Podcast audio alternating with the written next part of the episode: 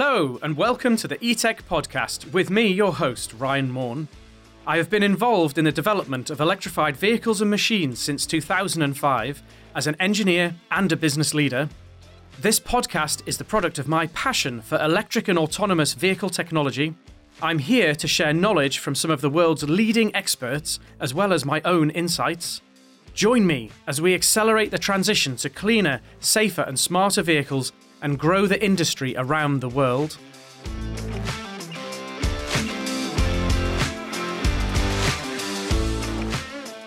Thanks for taking the time out to join us today from wherever in the world you might be listening. Uh, we really, really appreciate it. This podcast is going to talk about a topic I've promised to go into in more depth uh, on uh, previous podcasts, and I've recently been asked about it several times. Um, the question is why are two motors better than one in an electric vehicle powertrain?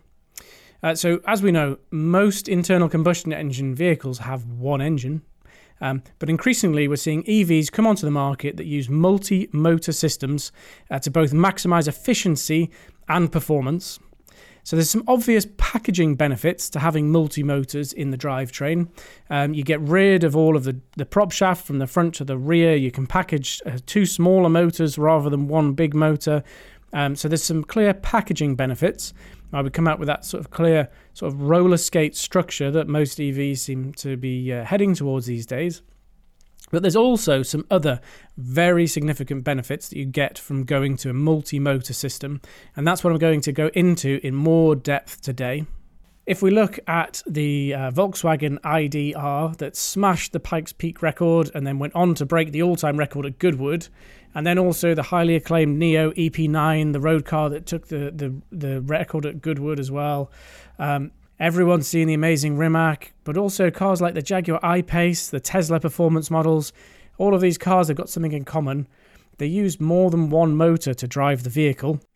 There's several reasons for doing this, um, and although it might seem to be quite unusual when we're used to seeing cars with one engine, and we know as well that going to all wheel drive in a combustion engine vehicle typically helps in terms of traction, especially in poor driving conditions, but it always has a penalty in terms of efficiency. And, you know, electric vehicles are really all about efficiency. So it does seem quite odd on the face of it that electric vehicles should be tending towards being all wheel drive. Um, and, and, you know, there's, there's clearly there's some specific reasons for that. So, first of all, uh, it's important to think about vehicle dynamics and, and also what the function of the electric motor is. So, firstly, the electric motor we're going to use that to propel the vehicle. So when we're doing that, we're turning electricity into torque in the motor, and that turns the wheel and it moves the vehicle. But we're also we use it in another really important way. We use it to generate electricity, and when we're doing that, we slow the car down, i.e., we turn the car's motion into electricity that we can store in the batteries and use later. That's really important for the cycle efficiency of an electric vehicle, and this is called regenerative braking. And as the name implies, it creates a braking effect. So, in theory, as much deceleration can be created in an electric vehicle as acceleration using the electric motor. So, next, the dynamics part. Well, when a vehicle accelerates, there's a weight transfer from the front of the vehicle to the rear of the vehicle. You will have experienced this when in uh, in the car you press hard on the accelerator and the front of the car will lift a little and we're pushed gently back into our seats. Uh, sometimes harder if it's a really really powerful car. And then also we know when we're braking, there's a weight transfer to the front of the car. So the nose of the vehicle dips a little bit, the rear lifts, and we're pushed forwards on our seats into the seatbelt, or if you brake really hard, your nose is pressed against the windscreen. Under hard acceleration, it's best to have the rear wheels driving, as the weight transfer to the rear of the vehicle causes the front wheels to have less grip than the rear wheels. But under braking, the reverse is true. The front wheels do all the work. Just look at the size of the brakes on the front of your car compared to the rear of your car. Because the rear of the car goes light under braking, the grip in the rear tyres is significantly reduced.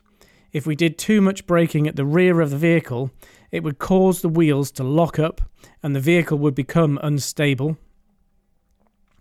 In a rear wheel drive car, This limits the amount of regen braking you can do because if you were doing too much regen braking at the rear of the vehicle, it would unsettle the handling of the car, especially if you're going around a corner, you were braking a little bit, the weight transfer is to the front, it would really have a negative impact on the handling of the car.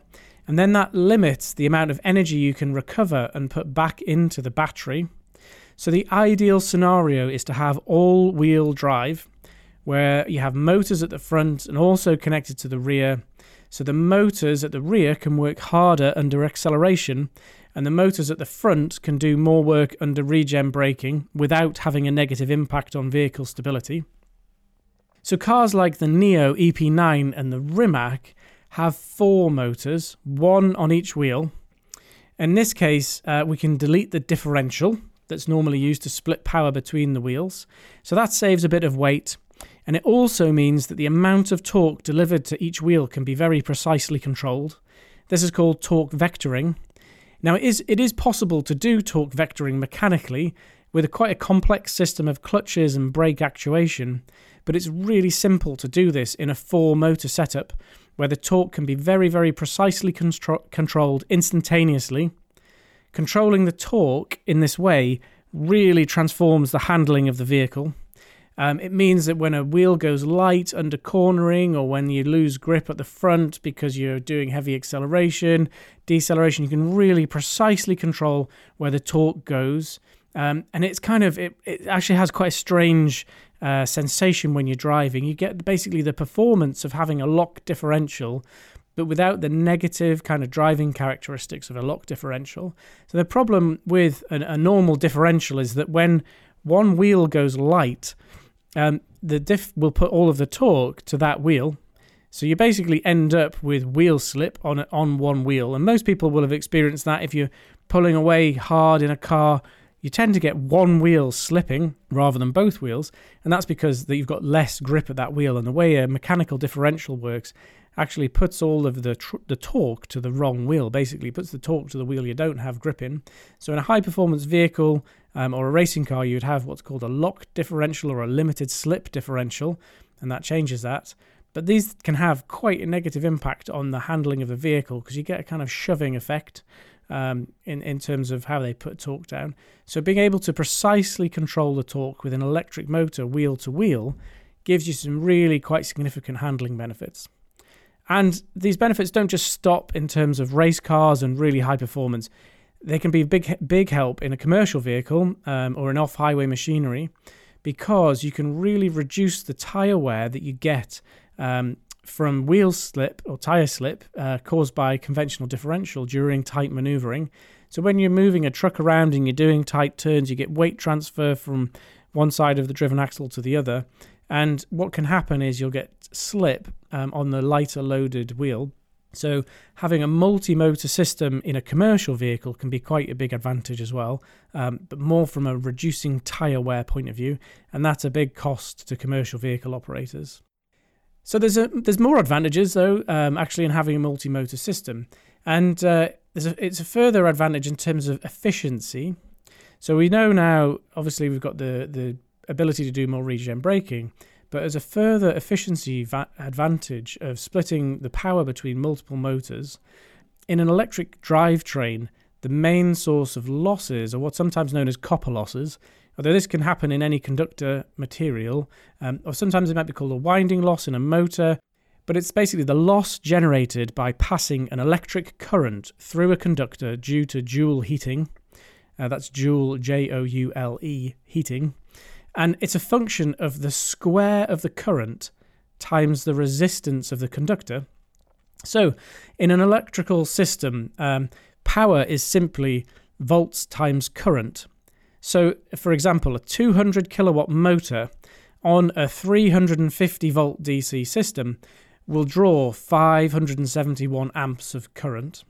Okay, so that's P 200 equals V 350 times I 570. The losses in that system will then be 571 squared times the resistance of the conductors and at a system level, this will include the windings in the motor, all the cabling that interconnects, and of course the, the switching resistances inside the inverter. But If we replace the single 200 kilowatt motor with two 100 kilowatt motors, we immediately half the current in each motor and the inverter and the whole system to 285 amps. And because the losses are proportional to the square of the current, this simple move halves the losses in the system. Okay? And that's because 570 squared times the resistance compared to 285 squared times the resistance times 2. Okay? So you halve the losses. Dividing the power between four motors means reducing the losses by 75%. Okay, I know a few people are going to be reaching for their calculators right now. Um, the maths does work out. If you're driving a car, please do not use a calculator. Um, wait till you're at your desk later. So, having multiple smaller motors also means there's an improve, uh, that we can achieve improved cycle efficiency over a typical driving cycle. Um, we can optimize the multi small motors uh, much better than we can a single large motor. So imagine a driving cycle, the motors aren't always at high torque, there are sometimes low torque, medium torque, all being operated at different conditions throughout the torque speed range of the machine.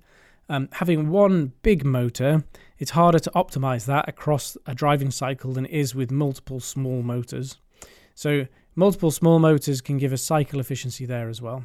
So, we have uh, significantly reduced I squared losses in the system, and we can optimize the motors better um, for driving cycles.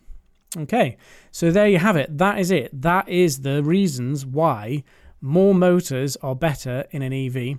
It's always a case that more is better, or it's not always a case that more is better, but in an EV, in the case of traction motors, it is a case that more is better.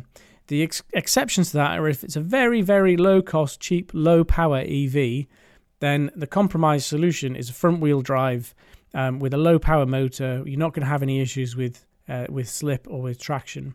But as soon as you're approaching the, the grip limits, uh, the traction limits, much better having uh, the, the power split between the front and the rear of the vehicle.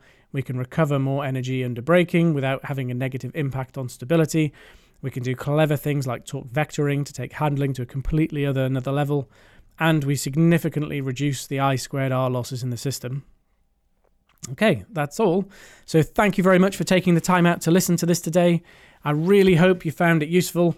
Please feel free to ask us any questions on this or any other EV powertrain topics that you might have. Don't forget to subscribe to the channel on whatever platform you might be listening to us on. We're now on loads more platforms. We got that sorted. Um, thanks to people asking for us to be on Spotify and put our, our podcast on YouTube as well. So we're now on m- much more platforms. So don't forget to subscribe to us so you get all the updates. There's going to be about one a week, sometimes a bit more. Um, also, please leave us a rating or hit like, uh, depending on which platform you're listening on. That really helps. That helps more people th- then to see this um, so that we can connect with them as well. So, thanks very much. Uh, look forward to speaking to you again soon.